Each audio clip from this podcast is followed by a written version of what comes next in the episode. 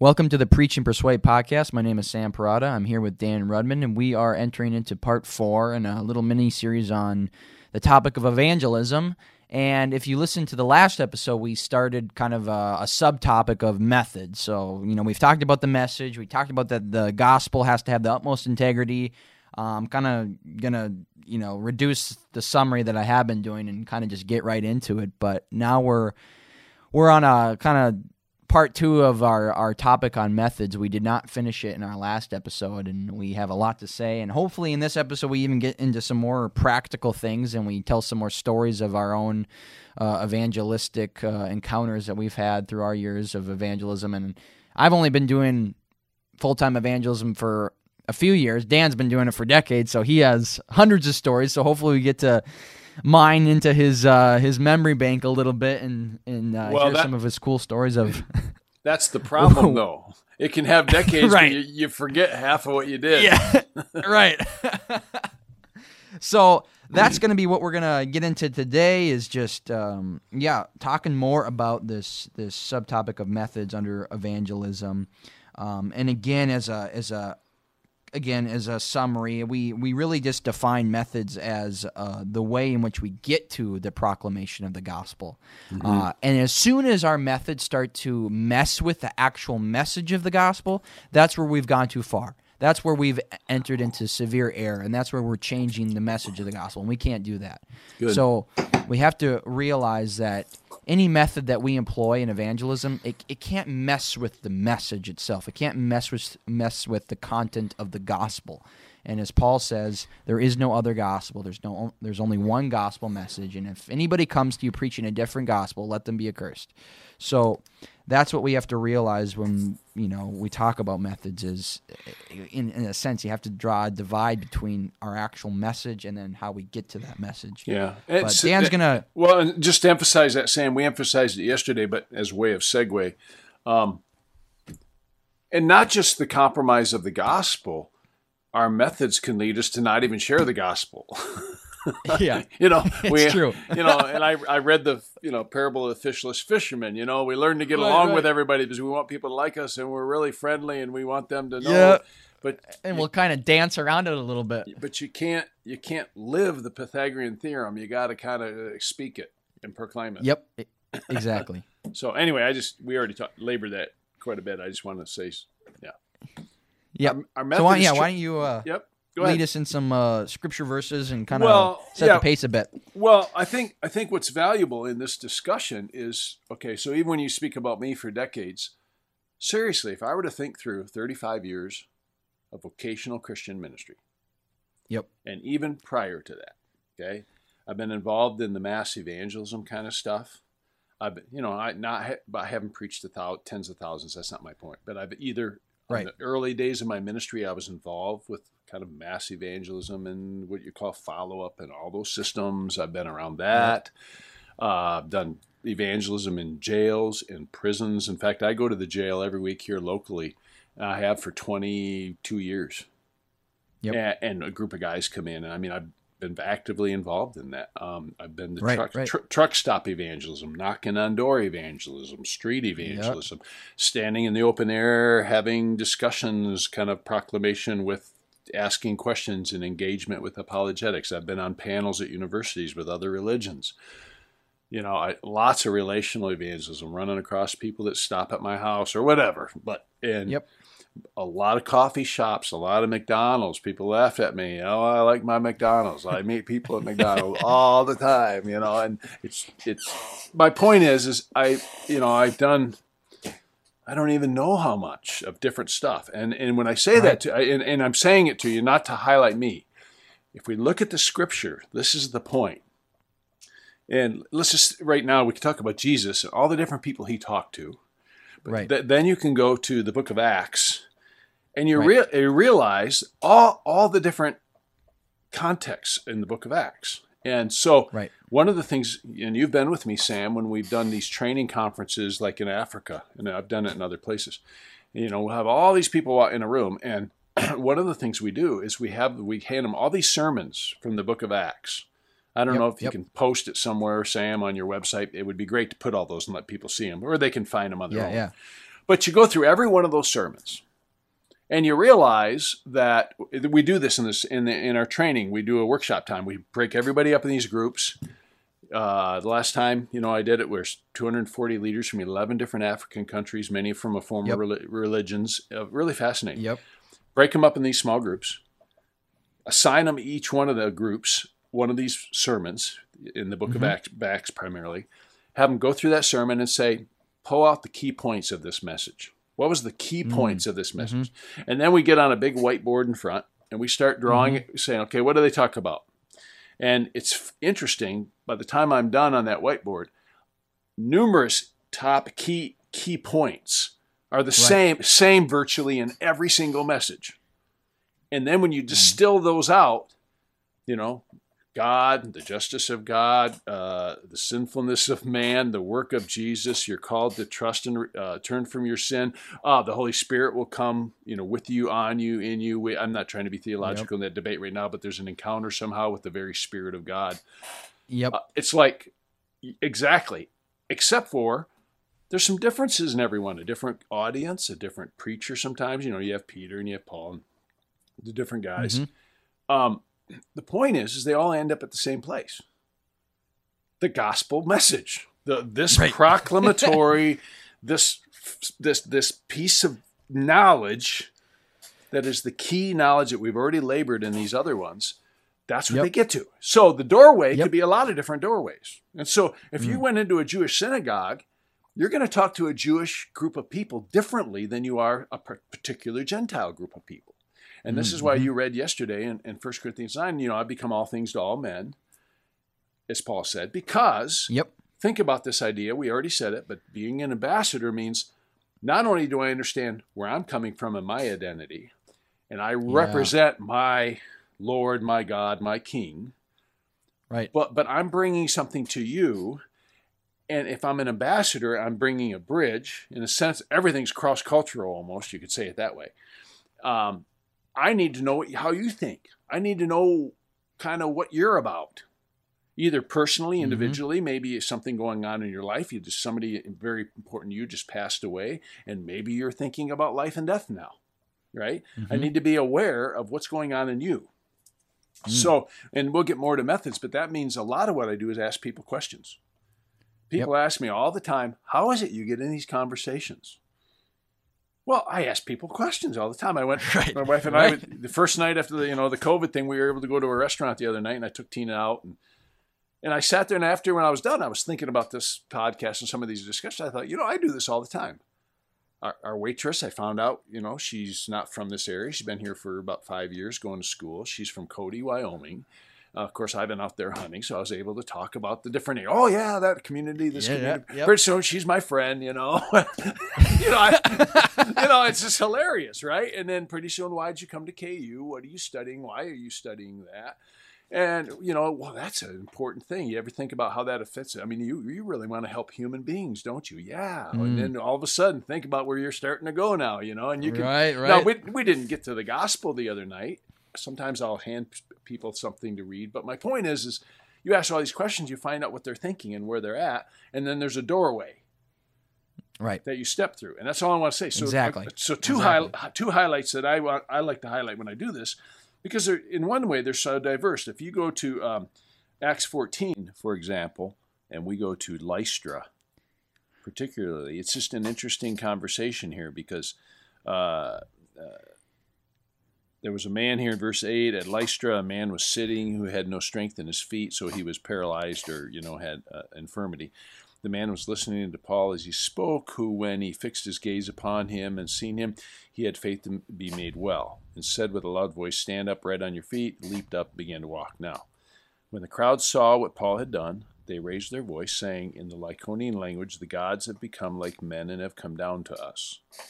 Okay, so these were. Uh, uh, you know, uh, Gentile pagan people um, believed in probably multiple gods, which they typically did. Uh, gods with a little g, of course. Uh, You know, this is the idea. Think of Zeus and these kinds of superhuman gods that they would have. Yeah. Well, that's kind of how they thought, and they began calling on Barnabas and Zeus. They called Barnabas Zeus, and they called Paul Hermes because he was the chief speaker. The priest of Zeus, whose temple was just outside the city. See, they had a religion, they had a world, of, Yep. say, a view, a worldview, a system of th- thought based on Zeus. Uh, brought oxen and garlands to the gates and wanted to offer sacrifice for the crowds. Okay, so Yep. w- when the apostles Barnabas and Paul heard this, they tore their robes and rushed out into the crowd, crying out, "Men, why are you doing these things? We are also men in the same nature as you. So we're human beings. We're not gods. And you and preach the gospel to you that you should turn from these vain things and into to a living God who made the heaven and the earth and the sea and all that is in them. So first of all, there's a there they have a say a theology. These people do a Right. view of life. Say a worldview. You could use that term, and maybe it's overused now. But the point is, they have a view of life that's these you know finite gods. Finite godism is usually what it's called. These pagan gods call it polytheism if you want. Um, and he's saying, no, no, no, no. We want you to turn from these vain things, including these vain gods and these fake things, and turn to the a true living God who actually made everything. He is the creator, sustains everything. In, in, in generations gone by, he permitted all the nations to go their own ways, and yet he did not leave them without a witness. So there was a reality. This is you go to Romans 1, they could look into the world and know God existed uh, that he did good and gave you rains from heaven and fruitful seasons, satisfying your hearts with food and gladness. Okay, so all I wanted to make point is this Lystra people were were uh, think of a more rural people. It'd be like North Dakota, like uh, you know some of these communities I've been with you and with you and Brandon, uh, Sam. Yep. Um, you know, more rural communities, ranchers, farmers. Yeah. See, think what he's saying. He's so he starts to appeal to them, and appealing to them, he said, "Hey, you know, you've been planting crops, and you've been out there doing your agricultural thing, and believing in these gods with a little g that really don't exist. They really didn't create anything. They're very familiar with creation, even though they may not use that word. Right? They they they know that they participate in this." world and he's saying that rain all that stuff you guys let me tell you the one who's behind that you see Mm. so Mhm. he Yep. understood what they were thinking, and he was able to use that as a doorway, a hatchway. I've heard it Yep. said. In fact, Os Guinness has a wonderful little book on this for those that are interested, or not a little book. It's actually a really hel- helpful book called Fool's Talk. And there's a lot to it. And Ah, Os mhm. Guinness is a, a brilliant guy, and he writes some really, you know, not heady stuff, but stuff that you got to really think about. But he talks about this, like these doorways, these Hmm. hatchways to the gospel. So there's Lystra. Now you flip in your Bible, just and this is what I usually do. I mean, I could go to a lot of these examples, but you go over to Acts 17, and you're in Athens now. Paul's over in Yep, Athens, okay, and. Paul was waiting uh, for uh, you know his comrades in Athens. Uh, uh, uh, his spirit, his spirit, Paul's spirit within him, was being provoked within him as he was observing the city full of idols. So he provoked. Okay, so Mm. he's burdened. It's hurting him. He sees this stuff these people believe in and it's false and it bothers him. So he was reasoning in the synagogue. Okay, think of that. So, first of all, reasoning in the synagogue with the Jews and the God fearing Gentiles. Okay, so the first thing he was doing is speaking to Jews and Gentiles, or uh, God-fears. God-fears are those who are Gentiles who are converting to Judaism. So obviously, in the synagogue with Jewish people, he's speaking Old Testament Jewish uh, Judaism, and he's Yep. using that and he's speaking to them. But then it says, and in the marketplace every day with those who happened to be present. This goes back to your acquaintance thing you talked about yesterday Yeah. Uh, these are people he really didn't know. He just went in the marketplace, and whoever Yep, was there, yep. he engaged a conversation with them. You're right. Now, I don't know exactly what he did, and I don't know how long it took, but he did. But then it says in verse 18, and also, also there were some people there. Some Epicurean and Stoic philosophers were conversing with him. Now, these are philosophical people. These are academy people. Yeah. These are university people. Okay? Yeah. Think about that. This is my city, Lawrence, Kansas. You go down there and you have these intellectual people who there's bookstores all over my city. Of course, it's changing with the internet world. But seriously, I mean, I'm in a city of intellectual people that like to read Yep, yep. and think about ideas. There's a lot of that here in Lawrence, Kansas, where the University of Kansas is, right? Yep. That would be different than one of those ranch cities where people actually work all day long, 20 hours a day, up in rural North Dakota, right? Yeah. They don't just sit around think, reading books all day. They're out there, you know, wrestling cattle or whatever Yeah. they're doing, right? Okay. and we've been a bunch of friends up there, man. It's just they're amazing people. They're brilliant. By the way, by the way, let me add some. Doesn't mean one's more smart than the other. Some of the most smartest people right. in the world are rural ranch farmer people. They are so fascinating. Right. They know markets, they know mechanics, they know animal husbandry, they know oh, crops, man. they know weather. You want to get around brilliant people. You get around farmers and ranchers. It's amazing. yeah. I'm like, yeah. you guys, I mean, seriously. Oh, and oh, it's true. It's true. And, and, then they're rugged.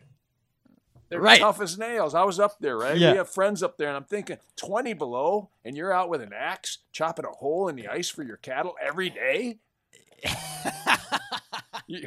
I mean, these guys are just tough. tough to, yeah. I know, you know, I just get excited thinking about it. But anyway, so these are Stoic philosophy. These are people sit around reading books, thinking about ideas, not saying negative. I'm just this who they are. Now yep. look at so he's convening with them. Some were saying, "What does this babbler wish to say?" They're looking at him, thinking, "He's not so bright. Where'd you get your PhD? Who yeah. are you, you babbler?" Right? So uh, seems to be proclaiming strange deities because he was preaching Jesus and the resurrection. There it is. He's talking about the gospel. And they're yep. going, well, that's a strange idea. You're not one yeah. of us. So they have him come. They brought him into the Areopagus, which is, you know, think of the university. Yep. Uh, and we want to hear about this new teaching because they like new ideas. Mm-hmm. Right? Mm-hmm. Hey, I'll, I'll entertain your ideas. Let me come in there and talk. And so as he goes down here, though, this is interesting. Men of Athens, I observe that you're very religious in all respects. For I was passing through and examining the objects of your worship, I found an altar with an inscription to an unknown God. Now, there's a yeah. lot of discussion about this unknown God thing, but realize, uh, the, you know, again, I've just read, and I mean, what do I know? I just been studying it and reading it the best I know how. But the unknown God, um, it's not so much necessarily that they think of the God that you and I think of, the actual God that exists. Right. There's, there's a real, real discussion that says they believed in all these potential pagan gods, and they didn't want yep. to disturb any of them. Have you heard that, Sam? So yeah, they, yeah. they, they put up this unknown to cover any of the bases in case one showed yeah, up that was just, angry yep. with them for forgetting him. So yeah, you know, you've, you've heard that, right? So I mean, I've read that in you know, and you know, I'll go with that since I mean I'm not a historic guy back then, but everything I've read, that's what was going on. But the point is, they have this unknown God. Now think about it. So Paul jumps on that. He uses that yep. as a doorway. Hey, by the way, this unknown God, the one that you got this little thing over here, uh, let me tell you about him. Therefore, what you mm-hmm. worship in ignorance may I proclaim to you. Now, here's what's important. Okay, he understands their thinking. Remember, they're Epicurean, Stoic philosophy. These are philosophy academic people. Okay, let yep. me just give you another little clue here. Okay, one of the things in these ancient philosophers, if I could use that word ancient, um, they were always trying to find the source for the beginning of all things. Like, what is this mm. uncaused cause? What is this thing that causes everything to move? See, that, for example, right. they would see movement. You think of movement. Yep. Okay, if something's moving, what started the movement? What's exactly. behind this? So there were these talks like a river. This would be a philosophical discussion, really. Like, think of a river as moving. So if you touched that river, you could never touch the same river again because it's moving. Mm-hmm, so mm-hmm. where's the real river? See, it sounds weird, but like if everything's moving and you can never touch the real river, is everything just an illusion? Right. and there's a whole philosophy like that that says everything we're living in here, because it's all in movement, is purely an illusion. So, yep. And I don't know if I some of your, the listeners of this podcast just lost their mind on that, but seriously, just ponder that a minute. Well, that's the stuff these guys are thinking about. That's yeah. the that's the point. These are philosophers, and this is their philosophy. They're trying to figure out original movement. Where's this come from?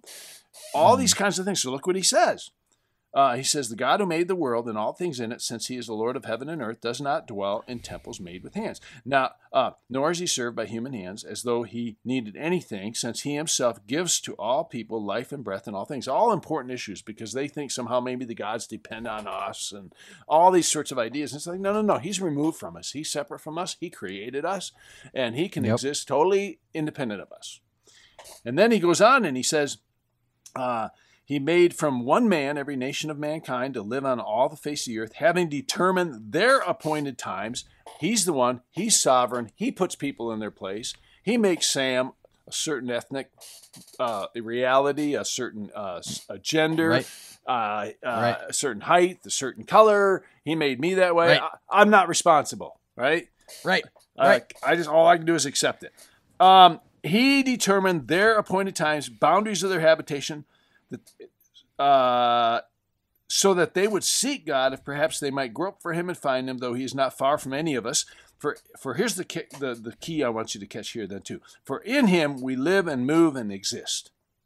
In Him we move and have our being. Some you know some of the translations say. The point in all that is that that's what they're looking for. See, they're trying to figure out. Okay, if I'm movement, there's a sense of movement here. Where did this thing start? Am I just an illusion? What am I? You see, so the point, all I'm trying to say is that just like understanding the people in Lystra, right? You're laughing, but you get it, right? He understands what they're thinking. Yep. And yep. I, I'm not trying to go down a whole apologetic road with you right now on apologetics because I think we're going to get there. But sort of this is frustrating to me a little bit, even with my my my dear biblical preaching brethren, who I Yeah. adore. And I, again, I, I don't want to get into name names, but it's not about name calling. But I've had some critique like, "Well, why are you doing apologetics?" and and you know why you know you don't need that. Just preach the gospel. And I go, "Well, yeah, it is true." I know what you're saying. You're saying we need to emphasize the proclamation of the gospel, the very thing you and I've been saying, Sam, throughout this whole Yep. thing. Yep. right? Yep. At the same time, if I go to my presuppositions, again, these ideas mm. of my beginning points, God's there, He actually spoke, and I go to my Bible, I find it interesting that Paul understood the mindset behind these people. Yeah. And that's all I'm trying to do. I don't like to play games. I don't have a philosophy degree, though I read a lot of that stuff. Some of it's interesting, some of it's just heady, crazy stuff that I'm just like, I, I get where they're going, and I but but a lot of it is, you know, even uh, a quarter century ago now, which sounds weird, but like 25 years ago, I moved to Lawrence, Kansas, and I found a very which part of the reason I moved here is this is if again what I said if you want to say uh, is a city of ideas. It's an intellect- intellectual university city. Anybody that's around mhm, yep. university, you guys know what I'm talking about. And you know, so there's all sorts. Of, well, if I'm going to engage people with the gospel here, I better know what they're thinking. Right. So I, to some degree, without being weird, and when I say by weird, I can't read their entire canon of everything they read. It's impossible. Yeah. I don't have that kind of time. So I have people around me, though. I have intellectual, godly men around me that are really sharp guys in certain fields. They have PhDs in certain fields of study, and they can inform me. Hey, give me the rundown on that thinking real quick, will you? Uh, You know, what's two articles I can read? What's one chapter in a book so I can just know that? Now, I just don't assume everybody listening to this are going to go do that, but I do do that stuff. But it's not it's not because I'm enamored with philosophy. It's not you know, I'm saying this sort of to even some of my brethren that have accused me of, you know, apologize. You do apologetics. Well, I, I do apologetics because I want to understand the people. I want to understand what they're actually thinking. Yeah. So I can find doorways Exactly. because I'm on the same page as some of my dear brothers and guys that I don't know that I hear on YouTube and all these guys. There's some popular guys that are really strong preachers of the word, and man, I love them. I would I would just sit and listen to them every day. Yep. And they critique this sometimes, and I go, "No, wait a minute, guys. I'm with you. All I'm trying to do is get to a world that's out there on the street that has a Yep. doorway, and I'm looking for the doorway, and I'm willing to Mm. I'm willing to know a little bit about ranching, even though I'm not a rancher, so I can step through a doorway. It's no different. I, I it's so you know, I want to know this stuff. That's the point. And so even right now, I'm traveling with some international men. We go to uh, other countries a lot, and they are astute. A couple of them have PhDs in like Islamic studies. Yep. You know, I don't. I honestly don't hear where I live, though there are Muslims in my city. Okay, I don't spend a Yep. lot of time in the in the in the Muslim community. I really don't. I know. I've know. I know a few. You know, so. Yep. But that's an area I need to kind of probably get better at. So I listen to my God brothers, and they teach me some things about Islam, and you know, I don't know that much, and so I'm trying Yeah. to I'm trying to learn so I can answer a few questions and know the doorways. Exactly. You know, that's that's the point. I'm never going to be like they are. These I, I literally travel with two international men who have PhDs reli- you know it's called comparative religion, religious studies, PhD, uh, Islamic studies, whatever you want to call. The point is they know that stuff forwards and backwards. They you know they speak Right. the language, they know the stuff. They come out of those worlds, and you met some of these guys, Sam. It's just fascinating, and it's like, wow. Oh, I know. So when we do, um, you know, when we do training in our seminars, we do do training in some of that stuff. Like th- those guys run with that stuff. I just sit and listen, Oh, listen, right. you know, uh, you know, and take a few notes when I can. But for the most part, it's not even in English most of the time. So I'm like, like, what are you guys talking about? You know. But anyway, it's kind of fun. So the point in methods right now, I think the principle that I'm laying. The Yep. theological ministry principle starts with scriptures. When I look at scriptures, I see Jesus talking to different people in different places. He knows their issues. He knows this woman had uh, many husbands. He knows this guy has a family and he's a centurion. Uh, he knows this person is a synagogue ruler. And then you go to Acts and it's just very clear. Paul understood what these people were thinking. And so it's kind of helpful that we know what people are thinking.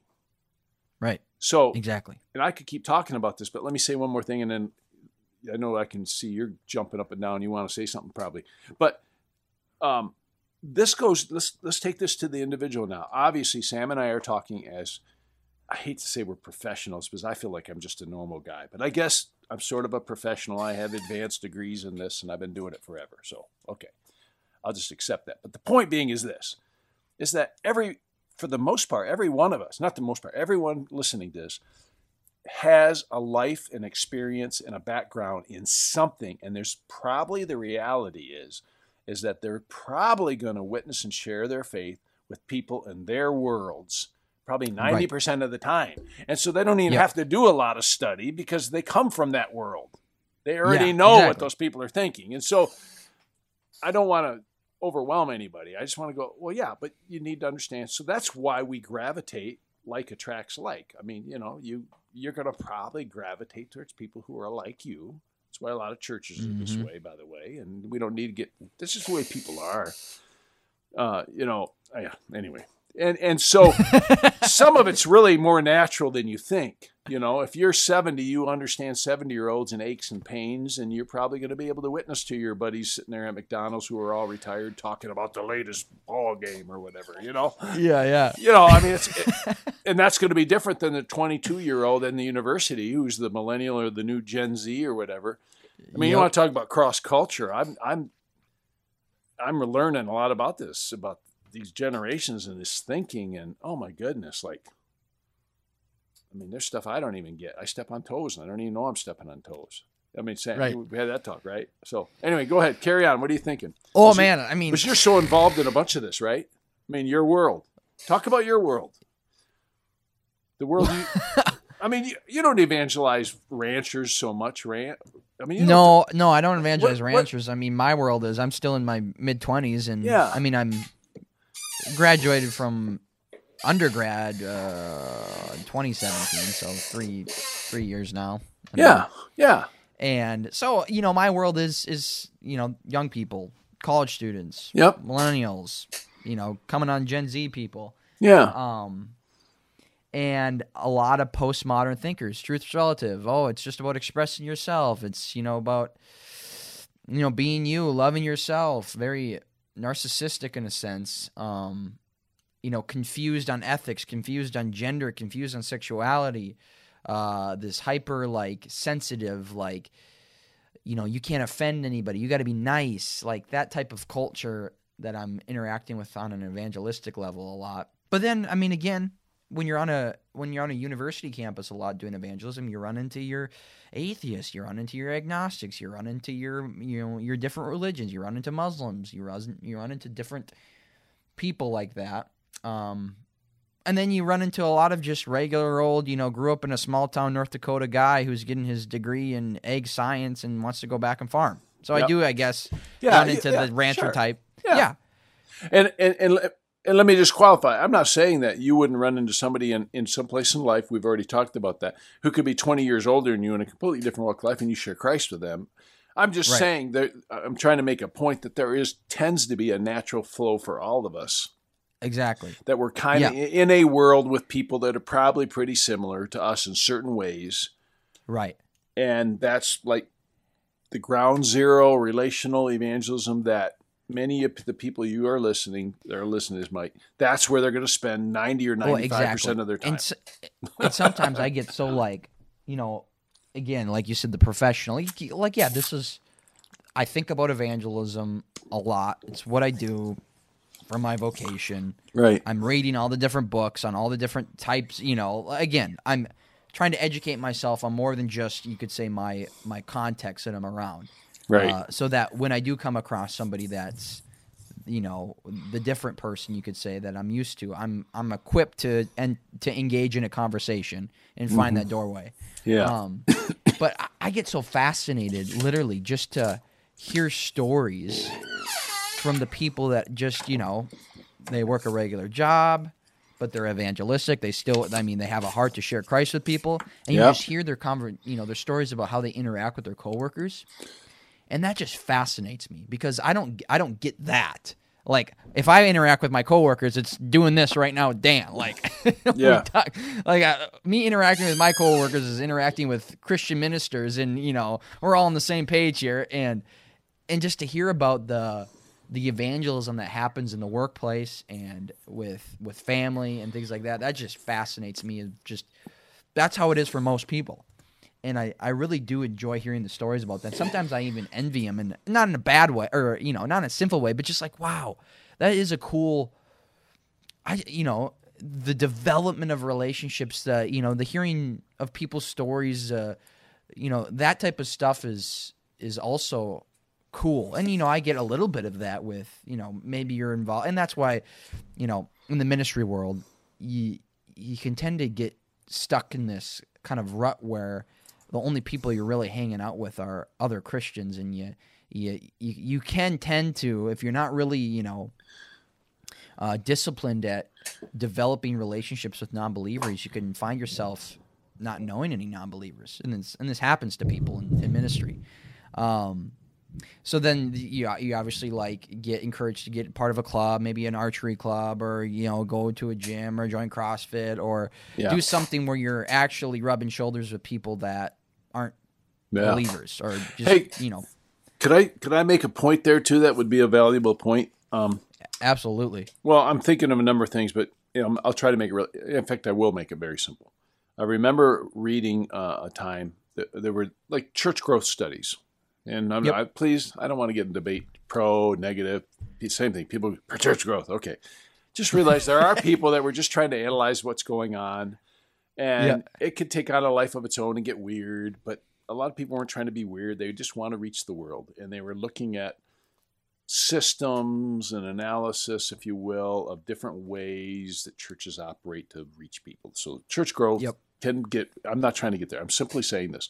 One of the things they observed, and it's a true observation, I think it's pretty accurate, is that they would say, and, and I want to qualify it here. That's where I want to start here.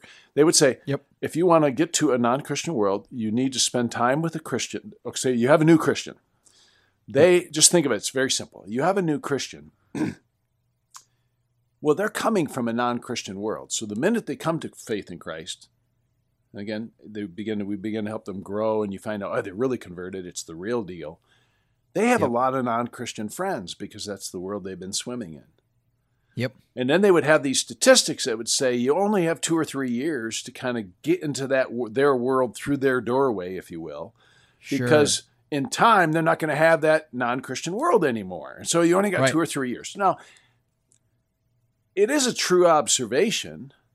Right. You know, now there was another part of it though that always kind of bugged me because I would say uh, early on. So think of even my stages. That would bug me because I'm like, well, why don't they work at keeping friendships with non Christians and going into a non Christian world? We read yesterday we're supposed to be fishing for for men, you know. Right so, right my- so probably early on, well, that kind of bugs me. But then as I've observed life and even my own life, I realize, oh, it is kind of a natural gra- uh, gravitation. That's when I want to make a point. Without again, yeah nobody needs to feel this great guilt about this. The natural thing is, as you come to Christ and you begin to grow, obviously more and more of your friends are Christians. You have Yeah. the greatest thing in common, Jesus Christ. And Right. and it's very natural for you to find yourself more and more in a Christian world. yep And so I don't want you to dog that. that that's totally natural. The point I re- bring it up though is to realize that that is all of our tendency, and it's not a negative tendency. It would be a totally natural reality. yeah So given that, given that though that that happens, the re- I think it's more valuable to realize that as a disciple of Christ, walking with Christ, a huge part of my life is just not my natural flow. It's to it's to disciple, be disciplined, to develop, you know, yep. develop a life. Well, part of I think I have to do then is we have to be intentional. Is my point? Is what I'm trying exactly. to do about saying, oh, I need to probably find some places in my life where I can continue to engage non Christians. Yep. And for some people, uh, every day you're at a job and you got unbelievers yep. around you all the time. It's really natural. But sometimes you got to work at it. So one of my jokes I used to joke about is you'd have this this uh, church softball league, you know, which I'm fine yep. with. Again, please, everybody hear me. Don't hear what I'm not saying. Go have a church softball league. But frankly, um, it's Christians hanging out with Christians playing softball. But I'd have people think, you know, oh, this is our evangelistic witness ministry thing. And I'm like, yeah, but you're with you're a bunch of people who are all from the church. And so, you know, why don't you get a softball team of a bunch of your Christian friends and go join the city league? You know, yeah. In fact, I used to say this would be, you know, getting practical. Honestly, I, I would even say this today. Now, I don't do this right now, but there was a day that I would have, I did do this, some of this. talking about evangelism, talking about building friendships with unbelievers. You're going to laugh at me, but one of the places I used to see, like, I thought was like the perfect place was a bowling team. Like, yeah, you walk in a bowling alley. I don't think they do anymore. And that place was filled with smoke. Everybody's smoking. Everybody's drinking beer. But think about it. Think about what a bowling league is. You throw a ball and then you sit down and talk to people for uh, 10 talk. minutes. yep. then you stand up and you throw a ball and then you sit back down and talk. Uh, you're and right. I thought, what a perfect place to meet and hang out with a bunch of unbelievers. But please, right. don't go start a church bowling league. Just go join the city right. bowling league. And you're going to come home smelling like smoke and you're going to have to put up with everybody cussing and telling you all sorts of gross stories about their life but you're going to build friendships with a bunch of unbelievers. Right.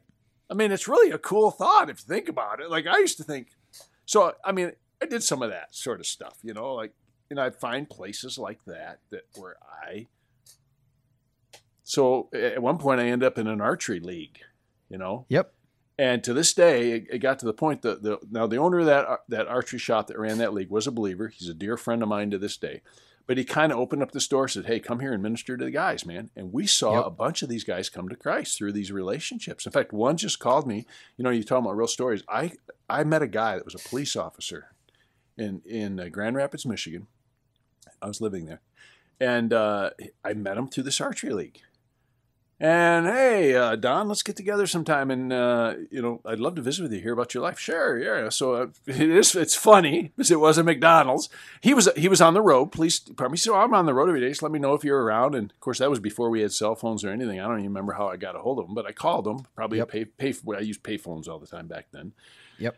Called him. Hey, Don, you want to get here? We got together. I never. I can still remember this. This would have been thirty some years ago sitting down, talking to him at a McDonald's. There he is, big, great, big, tough, rough guy, uh, sergeant in the police force, sharing the gospel with him. And we met two or three times. It looked to the degree I could tell that he had come to Christ, and he had a really tra- uh, traumatic story of a son that committed suicide that he felt guilty for. He felt like he was too hard. I mean, he was. It was a really honest interaction with this guy. I mean, just a deer on the face of it, he looked like this great, big, tough, mean guy, but inside just soft. It was just awesome. And mm-hmm. it, it looked like he came to Christ. It was an amazing time. Well, I kind of lost touch with him. So I only had a few times with him, never saw yep. him again. Uh, you know, heard his voice every once in a while, and I would see him at the archery league, but never, you know, wasn't like this consistent you know, discipleship, and we can get talk about that more later. But the point was, is I just had a moment in time with him a few times. Now, here's what's crazy: I live in Kansas now, and this is literally 30 years later. Literally mm. in the last year or 18 months, he called me here. He found me. He's, and he called me and he says, Dan, this is Don so and so. He said, Do you remember me? I said, Absolutely. And he says, Well, I just wanted to call you and tell you that, you know, those times that you talked to me were a turning point in my life. Wow. And I was just desperate. And, you know, I came to know the Lord. And I've had, you know, a little color past. I had a marriage and then it dissolved and I had some difficulty, but I haven't, I haven't left what you talked to me about. I've, you know, I, wow. I'm, I'm and he says the reason. Here's the issue. The reason I'm calling you is I've been just been diagnosed with um, Alzheimer's, and I, hmm. I mean, talk about I could start crying, and I thought I should call you and tell you this before I forget, because I'm gonna, wow. I'm gonna, my mind's gonna go, and you know, it's gonna be the end of my life soon, and I just thought I just wanted you to know that. Wow. Isn't that amazing? And that all I could crazy. I could tell you another do it. Well, I had two more friends that have passed away from that archery league that both came to faith in Christ, and they're gone. They're gone now. And I, I had, and it was my kind of my world. Like you're, you know, we're sitting there talking to each other in our offices. You podcast can't see it, but it's funny because every time I do this with Sam, we we do we also have a little screen here so we can see each other. Over over his shoulder is a deer head, and over my shoulder is a few deer heads. And but but again, that that that is just my natural world. For some of you right. listening, your world is golf, or your girl, you know, is KU basketball, or you know, knitting or something. I don't know. I mean, like, the point is, is that I guess going back to what I was saying earlier is that you're going to have to take initiative in this deal, and you're going to yep. have to be, you know, intentional. But you can use things that are really natural in your world, and you go, how can I step into that world and hang out with a bunch of unbelievers? Right. And that's, you know, you can say, well, see, there's a weird part of that because while I do that as a demonstration, and we talk about this as the work of the evangelist, I think everybody should be doing that. You know, mm. in a sense, it's not, that's not just even just my work. It's just what I do. I kind of, yeah, I'm a, I'm a duck and land well, on ponds. You know, well, that's why we, that's why we said it's, it's, it's, it's somewhat organic. It's just like, uh huh. Yeah. It, I mean, and it, it, it comes down to just like, I mean, and because Dan told that story of his his old uh, one of his old um, evangelist professors, you know the you know the PhD guy in the in yeah. the convenience store thing, and I mean we all have, even us who do evangelism a lot, like him, have moments where we we. I mean, I've had a lot where I just know there it was. There was the there was that doorway. There it was, and I know it, and I like there was I could take it I could ask the question and I could get into an evangelistic conversation I could get into the gospel I know I could do it right now but I'm like ah I'm, you know I'm tired yep. I'm yep. talking to people I don't, I don't want to do it right now it's like the thing is is once you start thinking evangelistically like you yeah. actually have it on your heart I do want to share the gospel with people and you're aware of what they're what they're telling you you realize that doorways are everywhere oh I mean, they're uh, just everywhere. People are lobbing you up doorways, just like softballs. Like here it is. Here's another one. Here's another one. It's like they tell you about their life, and it's it's like, oh my goodness, if I just ask this this think, one question, so I had I a guy into a. Oh, Sam, I, I, oh, now you're gonna get me going because I have so many stories. I had a guy here on there, another guy. He he'd fill my uh, you know liquid petroleum LP, you know LP gas. That's what we run off. Yep. I live out in I live out in the country here in Kansas outside the city. and yep. uh, uh, you've been to my place. You know, it's really kind of pretty and fun, and I love the country thing. It's awesome. yeah, and um, so the guy's filling up my LP tank. I mean, it's just perfect. So he's filling up my tank. His name his name was Dan, and he, he's filling up, just standing right out, out here outside my office here, out in the driveway. You know, just imagine out you're out in the country, you're on this gravel driveway, gravel, gravel road. He's filling up my LP yep. tank hey Dan, and we got talking. I said, hey, you ever think about? I'm just curious. You ever think about spiritual stuff at all? Yeah, but it's not something I care to talk about. Really? I said, why? That's what I said. he went on for the next half hour or 40 minutes telling me about his experience in churches and this thing and that thing. And I had a whole time to talk to him about the gospel it's it's crazy. I had another guy one time uh, at the archery league. Here was a guy, another guy. That everybody said you can't talk to him. He was this little businessman. He reminds me of Zacchaeus. He was like this small little statured guy who was really mouthy and mean. Okay, and yeah. everybody said you can't, you know. And he was from. He was part. Actually, I know he was a thing. I uh, know how do I say this? Just think of the biz, a businessman who has a lot of money. Yep Yep. But probably not good relationships because he's kind of through his hard hard self pushed people away. Probably um, travels around the world, hunts. He hunted in lots of you know exotic places. He had money to do it, and he invited me to to his place to see his place. Mm-hmm. And I say this to you because later, after this, let me tell you the end point. He he had went back to that same archery shop and say, hey, you know, he liked me. He turned out that he liked me, even though he didn't like to talk to people normally, and a lot of yep. people didn't get along with him. But I went to his house, found out he was part of a well, he was a Christian scientist, so it's a cult, right? He had his own, yep, own yep. belief, and even that was probably some mixture of something. But here's how I knew. Here's what's funny. Well, so you know, I'm just curious. You think about spiritual stuff, and he's like, yeah, but it's not something I care to talk to anybody about. And I said, Really? Why? Yeah. I said. he, question, went on why? The, he went on for the next hour and told me everything he believed. And I was able to, I was able the whole time talk to him about the gospel. Yep. That's all I did. So you think about spiritual Right. Yeah, but it's not something I want to talk about. Why? Why? Boom. Said, I, he even told me I have my own practitioner. He said, I remember, never forget. I mean, this is 30 some years ago. I have my own practitioners I talk to. Oh, okay. But you know, why why wouldn't you be interested in talking to people about it? Boom. Here we yeah. go. Yep. And, eh, Doorway and, wide open. I'm, Drive a eh, bus through it. Oh, it's crazy. I was going to tell you another one eh, since we were on that archery league thing. I hadn't. I, will just tell you a couple more. I had another one of a guy since I've been here in Kansas. I've, again, I've lived here twenty some years. This was a guy, twenty eight or thirty years ago built a friendship with him. Another guy, kind of, you know, standoffish. People don't get to, and I got to know him, and he wanted to hang out with me a little bit. We actually went on a, a hunting, couple hunting trips together. Got a chance to share the gospel with him, and he actually looked like he responded to the gospel, and actually got a chance to spend more time with him, going through, you know, a number of like, say, Christian foundational stuff with him. Call it, you know, some people mm-hmm. call it discipleship, whatever you want to call it.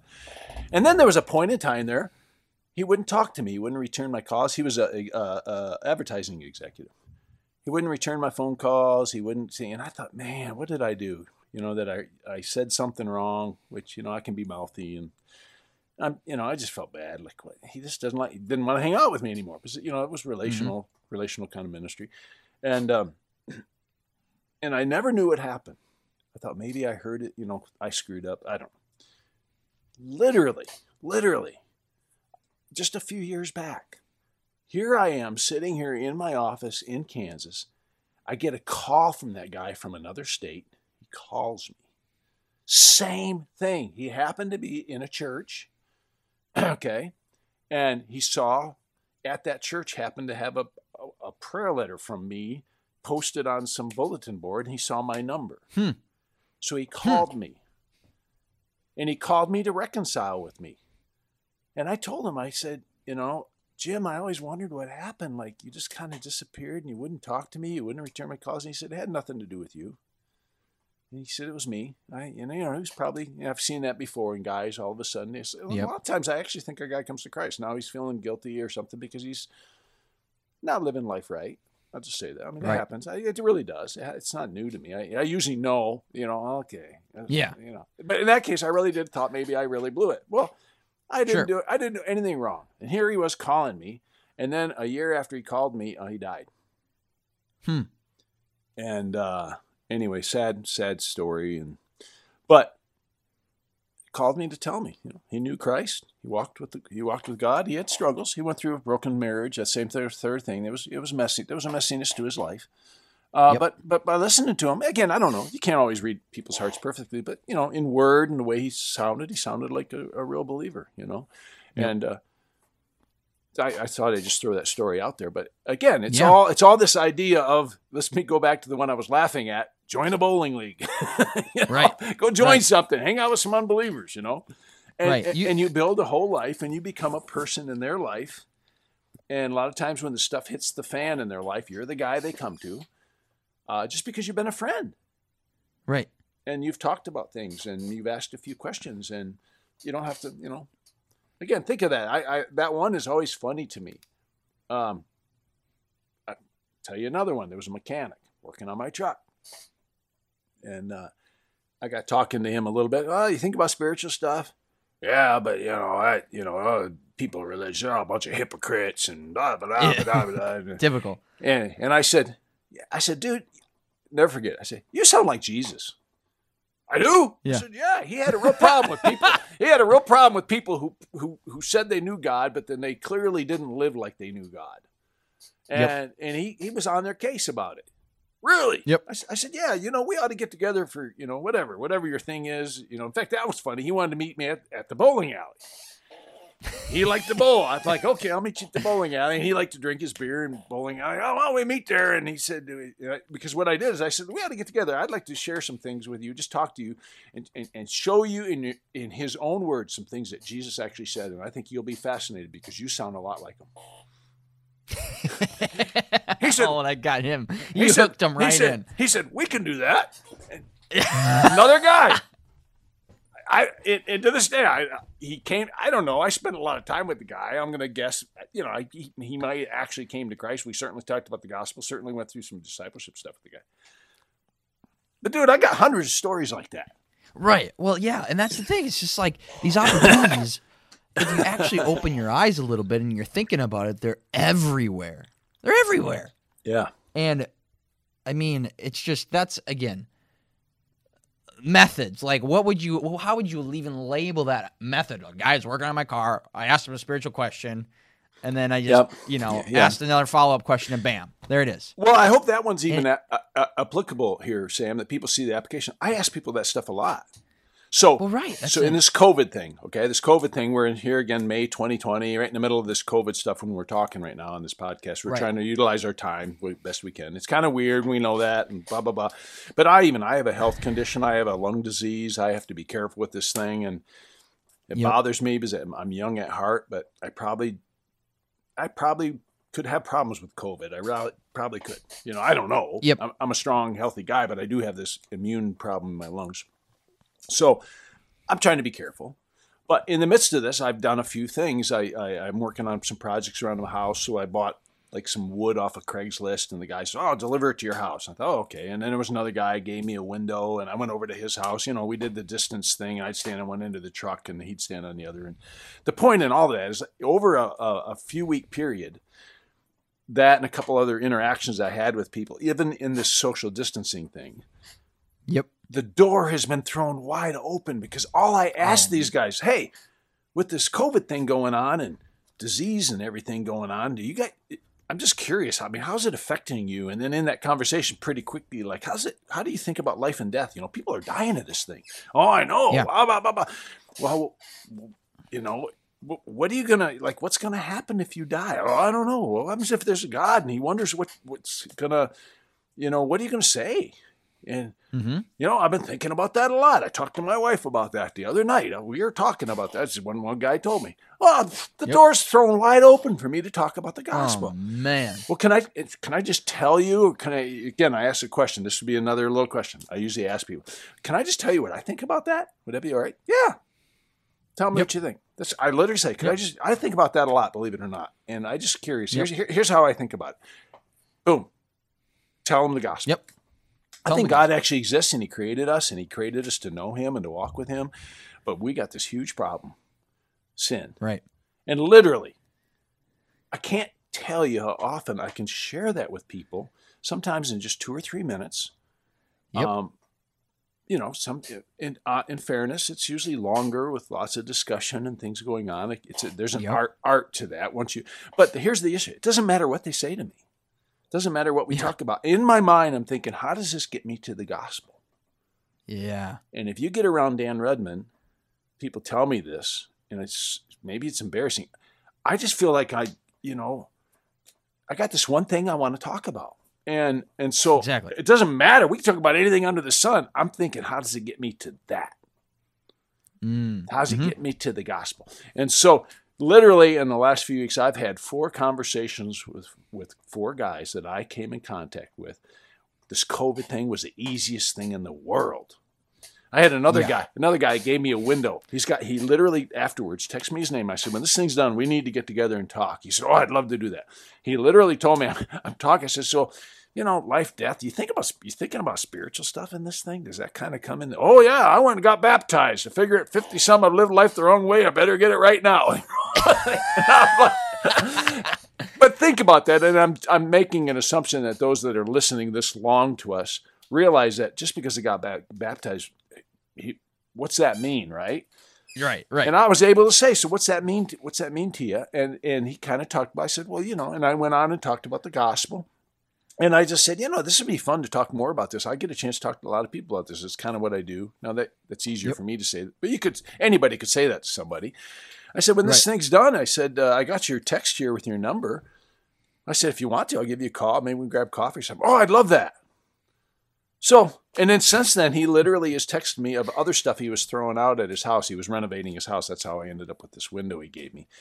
I mean, he remembers me. He has my number. He literally was very kind to literally contact me. Hey, I'm tearing this some cabinets out. If you want them, you come over and get them if you want. Blah blah blah. Yep. You know, that guy's 40 minutes from me. It's not like he's down the road. So all yeah. of a sudden, I have this new guy that gave me a window. I saw him on Craigslist giving these windows away because I was looking for stuff to build this shed thing. Yep. And uh, there's I have another guy that wants to get together for a cup of coffee and talk. And it started with a windows off window off Craigslist. yep. Unbelievable. Yep. Unbelievable. Yeah.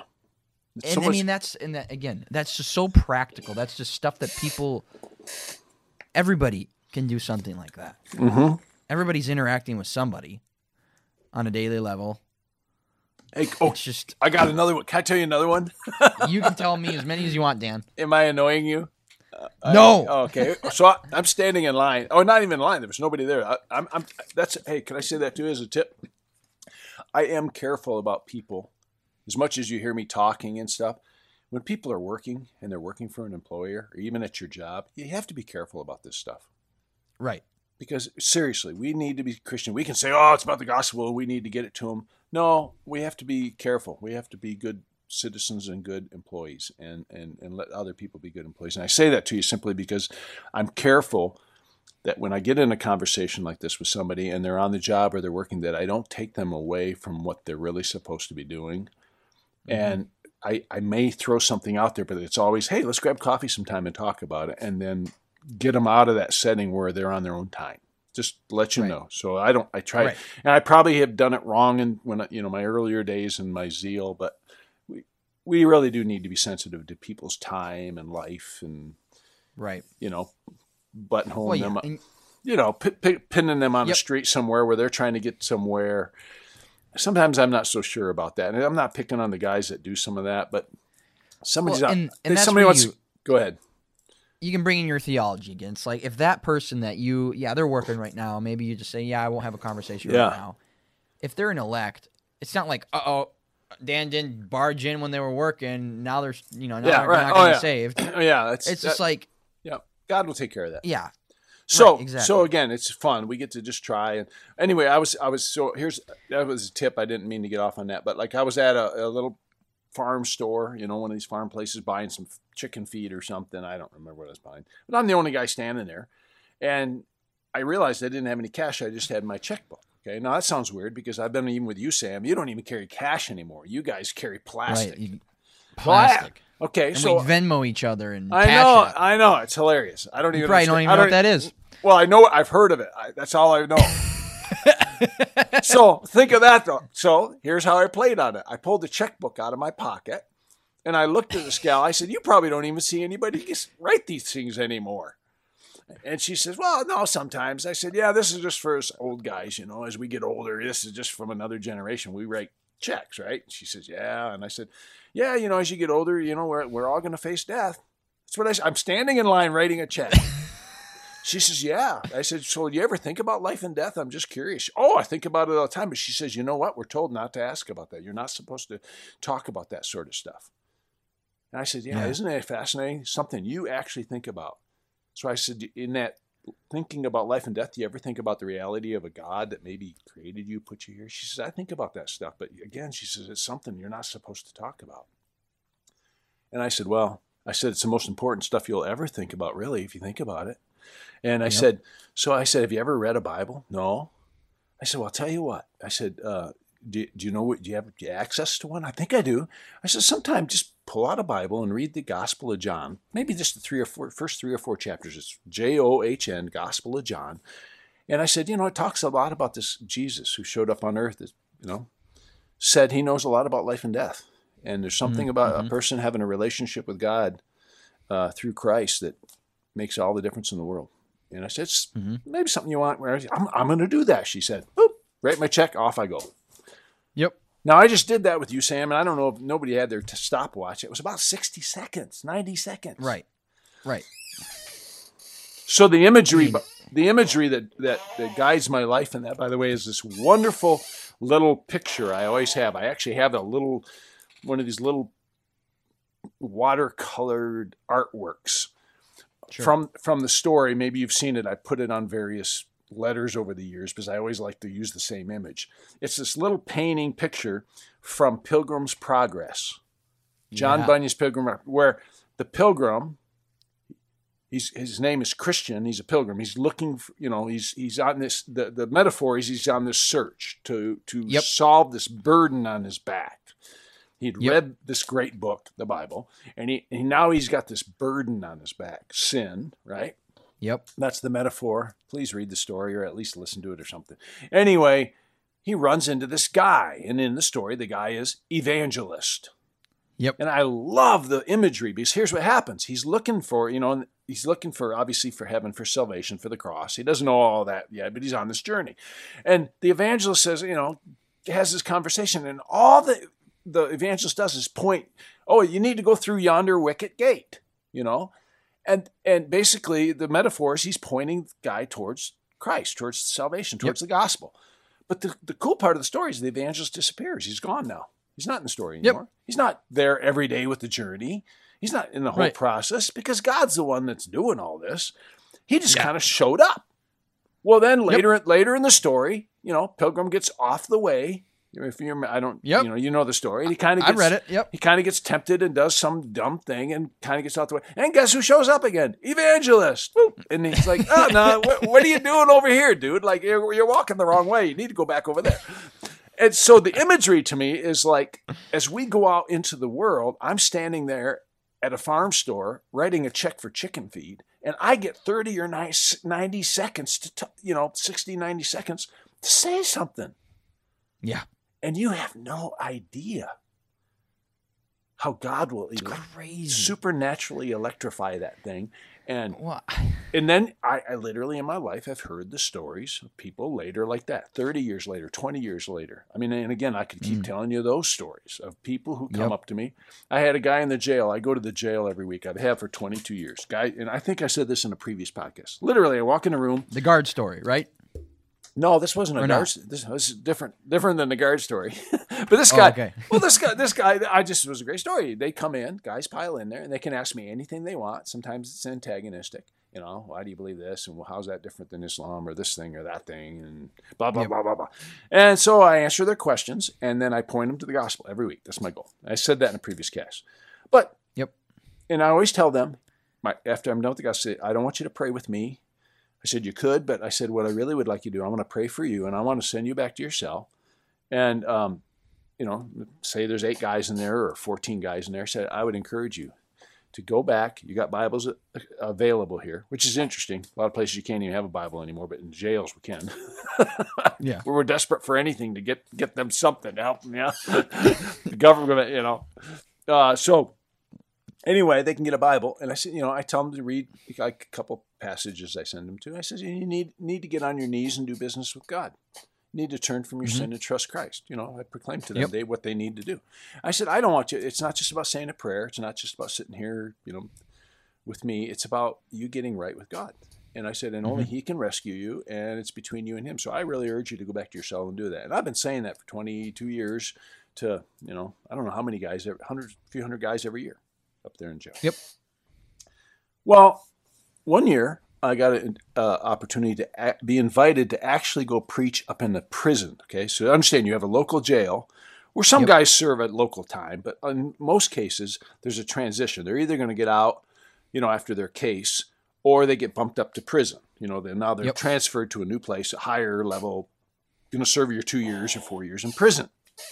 Yep. Well, um, uh, I got a, a, chance to go up to the actual prison again. So I, I sure. in local jail. It's a revolving door, different guys every week coming in and out, generally. And um, now I go up to the prison. Well, I was up there in the front row and I was going to preach in the prison. And and the reason I was going to preach up there is it was a whole it used to be called prison fellowship ministries. Some people maybe know yep. that term, but you know, just think of a prison ministry. And they had a prison ministry. Yeah, you know, there was a whole and there's offshoots of that now. But it was a, oh, just oh, think sure. of a prison ministry and they have a chapel service. 175 guys or something came to come to this chapel service and they had me come yep. up and preach. So I'm sitting in the front row. And this really handsome, well-built young guy comes walking by in front of me I never. That's why I can just remember it, thinking he was just so sharp. And he stopped and he looked at me, and he says, "Pastor Dan," which is what they call me in the jail. It's the only place in the world anybody calls me Pastor Dan. It's hilarious, except uh, overseas. Yeah, I guess they do that over there too. You yeah, they write it on your name tag, Pastor Dan. Pastor Dan. I don't know. I'm not. yeah. I, I, never use that title anywhere. So when I'm in town here, i have literally had people from like you know, I'll walk in a restaurant, somebody's from the kitchen, hey, Pastor Dan, and I know where I met. You know them. where they're from.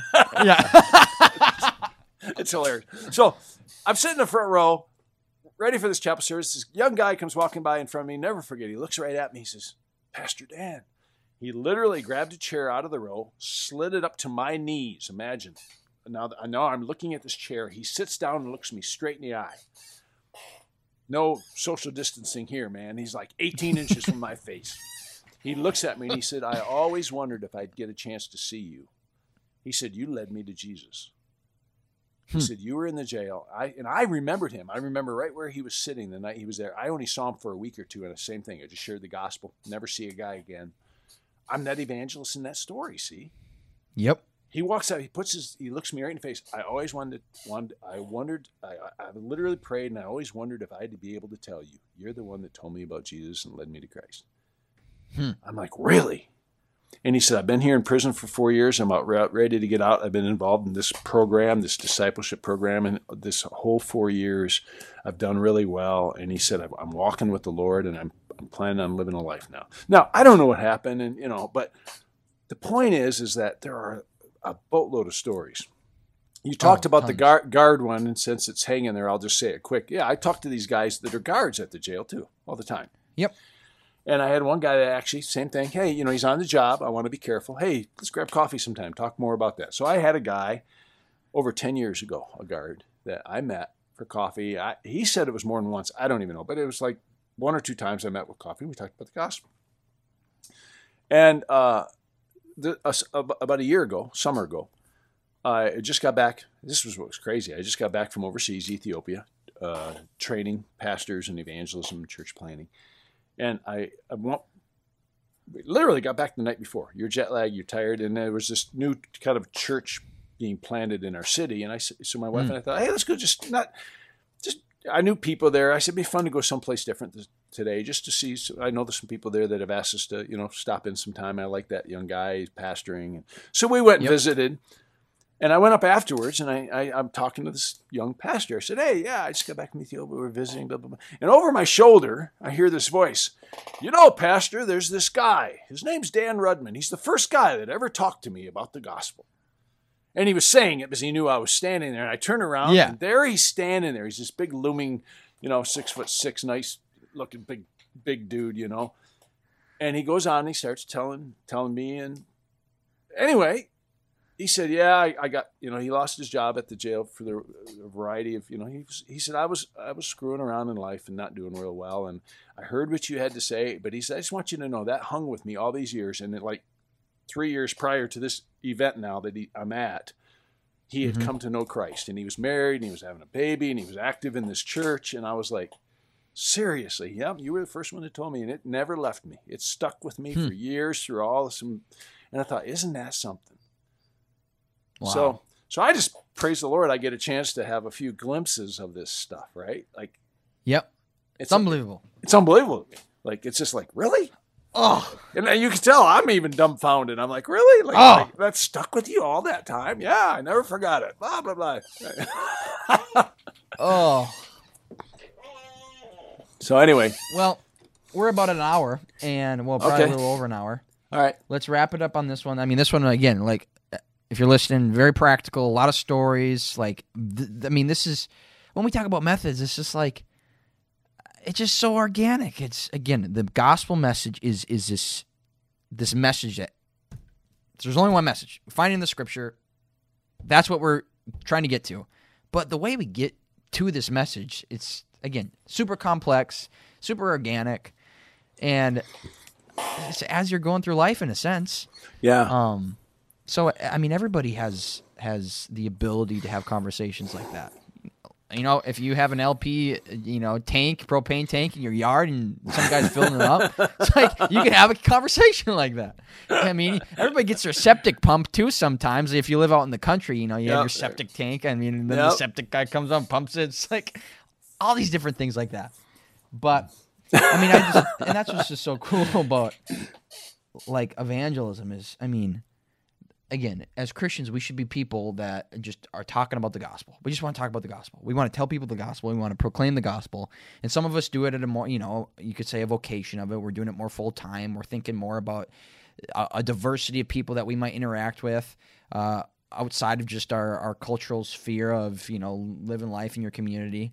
Um, but again, everybody has people in their life that that they can talk about the gospel with, really. But we're gonna in the next episode probably transition more into um, talking about this idea of the the evangelist in the big event, the tent thing, this these crusades, this let's gather like a hundred thousand people in a stadium and put on this big event and share the gospel. Like, I mean, we're just going to critique it a little bit, talk about it, give some of our opinions, and you know, I just I just want to talk about it because that's. I'm that's sorry, I'm the, laughing, but Sam, Sam, just the way you've said this, I'm sure people can go like, you have a you have a skepticism.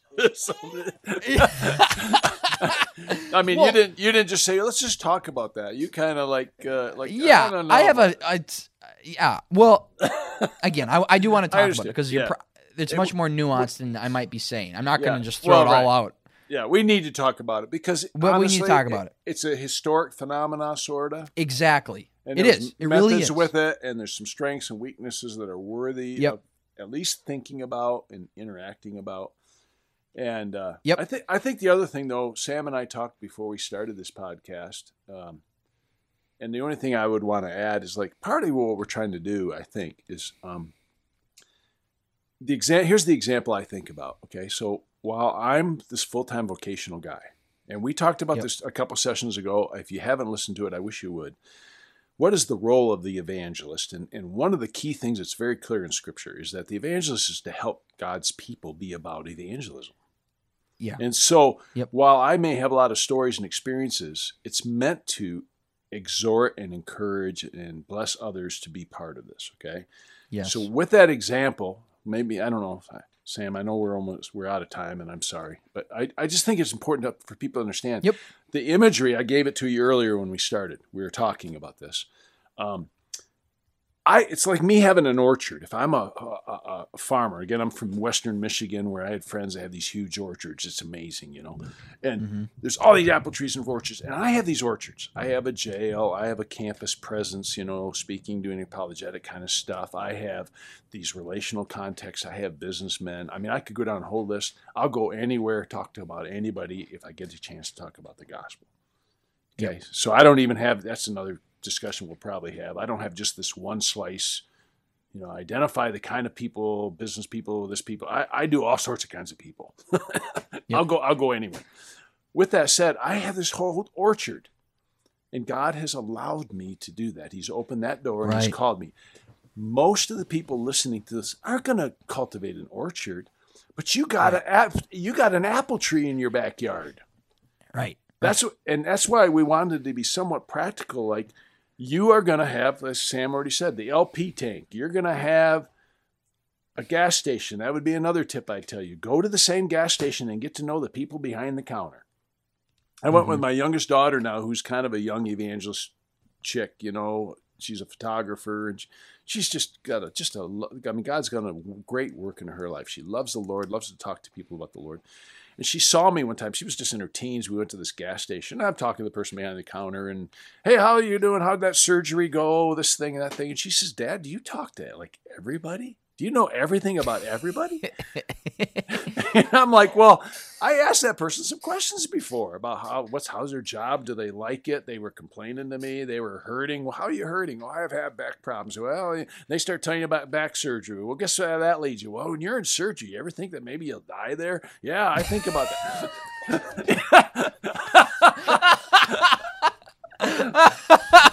and so here's my daughter saying, like, Dad, how do you do this? Everywhere I go, you know everybody. Well, I literally, I'm not being this weird, guys. I'm really not like, I literally do try to go to the same gas stations mm-hmm. and get to know those people. Mm-hmm. I literally know Richard at the QT. Richard and I've went out for coffee and talked about the gospel from behind the counter. and again, I don't want to take him away from his work. He's supposed to be working, but I can ask him questions about his life real quick and after a while he gets to know you he's seen me in there you know two times a week or whatever once a week for you know two years yeah and so that's what I get. I don't want to labor anymore. Everybody can have an apple tree. I know you're not all going to have orchards, and I don't expect people to be me. You're laughing at me. oh, I love it. I have so many. I'm telling you, I, I have, I oh, have oh, so man. many conversations like this. Oh, see, my so... mind's just going. Here, oh, hey, I know. Okay, I pull what? through a drive-through at a Burger King. the gal goes to hand me a sandwich. She's got a cross hanging from her neck. Right. And oh, that's a that's I said, a hey, you got a cross. Right you know what that means? I said, that's fa- fascinating. You got a cross on there. Do you know what that means? Yeah. Well, no, not really. I'm, you know, she named some religious background she came from. She's so I just wear it. It's part of it. I'm like, oh, really? I said, Did you ever think like that? That, that was a real guy who claimed to be God, who claimed to create us, who yep. actually died on that cross and came back to life in real history. Right. And he did it right. for our sin. Have you ever heard that? Well, no, not quite like that. I said, Well, it's something you might want to think about. Thanks for the burger. See you. God bless you. Bye bye. I, I couldn't tell you how many people I've said that to. Yeah. And I'm sure some people think I'm goofy, which I am, but I'll live with it. I'll live with I'll live right. with the ch- I'll live with the chance that I was the evangelist in that person's life in 15 yep. in that 15 or 20 seconds and it set the course of their life and you will never know. Yep. Yep. And it might be that you planted a seed, somebody else comes, God brings another messenger, another evangelist, they do some watering, and God causes the growth. It's there it is. Like, there it is. There it is. It's like God's the one involved. He's the one. He's the one active in seeking okay. out and drawing and, in His lost sheep and finding His lost sheep. Yep. Good and, grief. The and guys, we can even now think about the joy of this. hopefully, you hear our excitement. This is what God, think about this. God has invited us to participate in this. Oh, so awesome. It is, I walk out every day out my door and I'm in a world charged with the supernatural. Mm. And I just need to be aware of it. Pay attention. Mm-hmm. Look around. Mm-hmm. It's everywhere. Yeah. And I get to step into it like a big playground and get to see God use my life and just have a ball. Mm. Right? Right.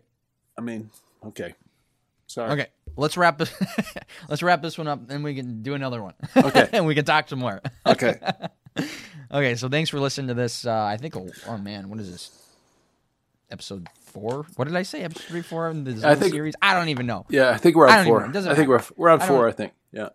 Okay, so thanks for listening. Tune back into the next one as we continue our discussion because we have we still have a lot a lot to say. So thanks for listening. Bye.